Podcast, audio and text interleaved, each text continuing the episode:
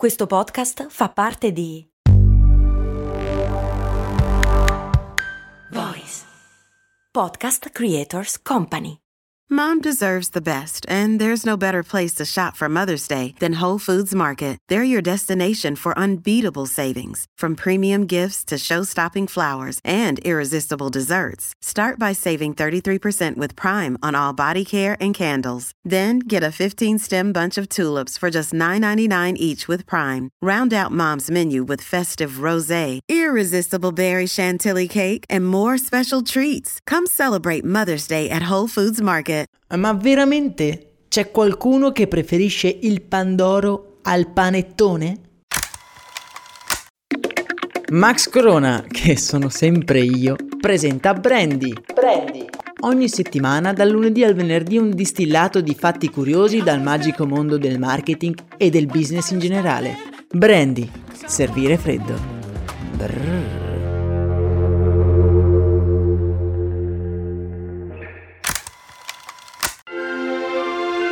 Oh, finalmente un episodio controverso. Finalmente distribuiamo un po' di zizzania anche in questo piccolo angolo di paradiso in cui tutti noi ci vogliamo un gran bene.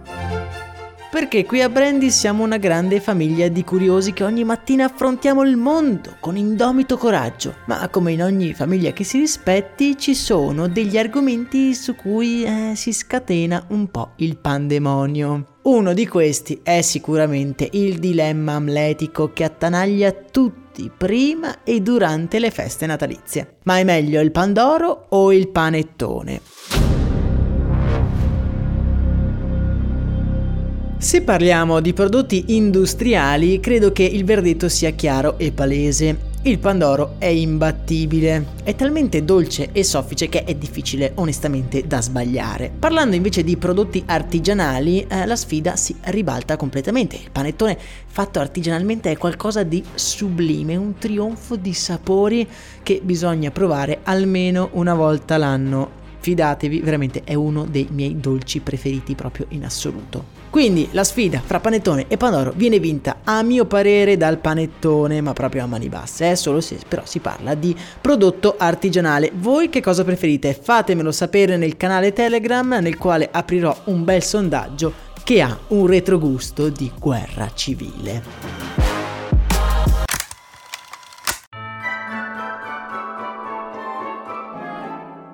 L'anno scorso, se vi ricordate, su Storia di Brand abbiamo rivissuto la storia di come è nato uno di questi due prodotti, ovvero il pandoro. È stato uno dei nostri viaggi, beh, come dire, più dinamici. Vi ricordo solo che cominciava a fianco di un gladiatore romano pronto a morire. Ovviamente il link dell'episodio lo trovate nella descrizione di questo episodio se volete riascoltarlo. In quell'occasione avevamo raccontato la storia di Melegatti, il brand che si vanta, e giustamente direi, di essere stato il primo a creare quella nuvola di dolcezza che noi chiamiamo pandoro. La Melegatti è un brand storico per il nostro paese, pensate che è stato fondato nel lontanissimo milleottocentonovantaquattro e malgrado la sua fama indiscutibile nel corso degli anni ha conosciuto parecchi alti e bassi. E oggi qui in questa puntata andremo ad analizzarne un paio.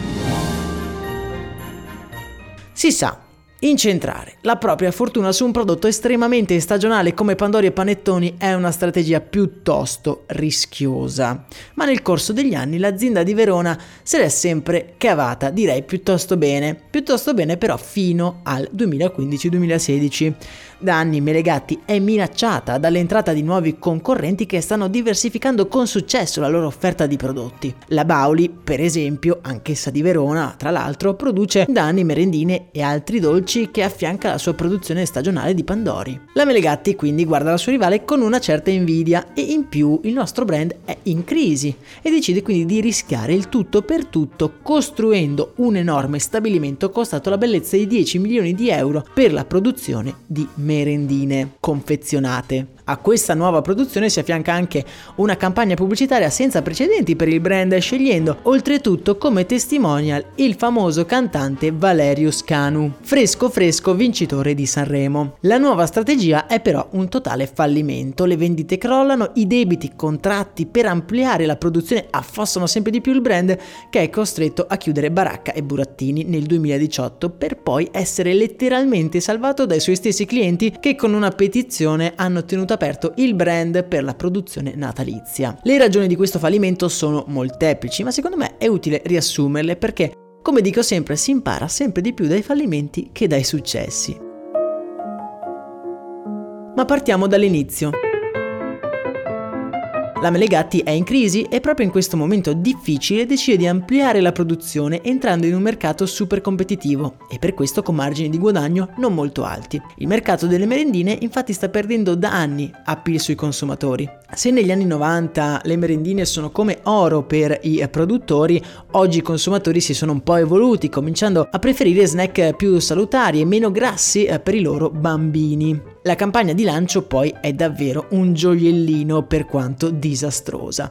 Prima di tutto la scelta del testimonial, Valerio Scanu. Ha da poco vinto Sanremo, ma è un cantante uscito un po' dai radar del grande pubblico, quindi difficilmente riesce ad entrare nella memoria di chi vede gli spot in televisione. In secondo luogo, alcuni spot sono davvero fuori da ogni grazia divina. Per esempio, un manifesto promuove i nuovi croissant Melegatti in questo modo, sentite un po'. Ama il tuo prossimo come te stesso. Basta che sia figo e dell'altro sesso.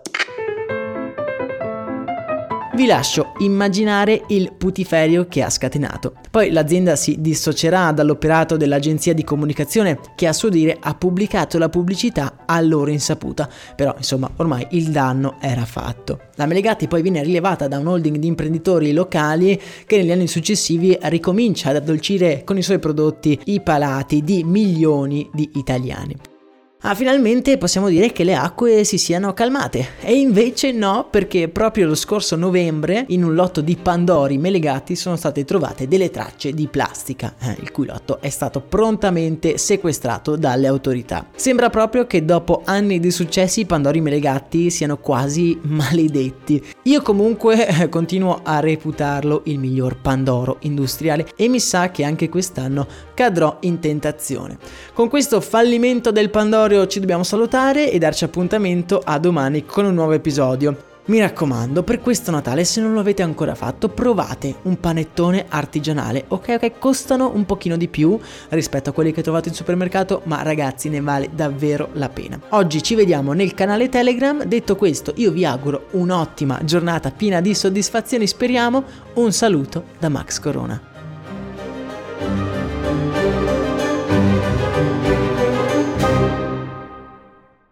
Hiring for your small business? If you're not looking for professionals on LinkedIn, you're looking in the wrong place. That's like looking for your car keys in a fish tank. LinkedIn helps you hire professionals you can't find anywhere else, even those who aren't actively searching for a new job but might be open to the perfect role. In a given month, over seventy percent of LinkedIn users don't even visit other leading job sites. So start looking in the right place. With LinkedIn, you can hire professionals like a professional. Post your free job on linkedin dot com slash people today.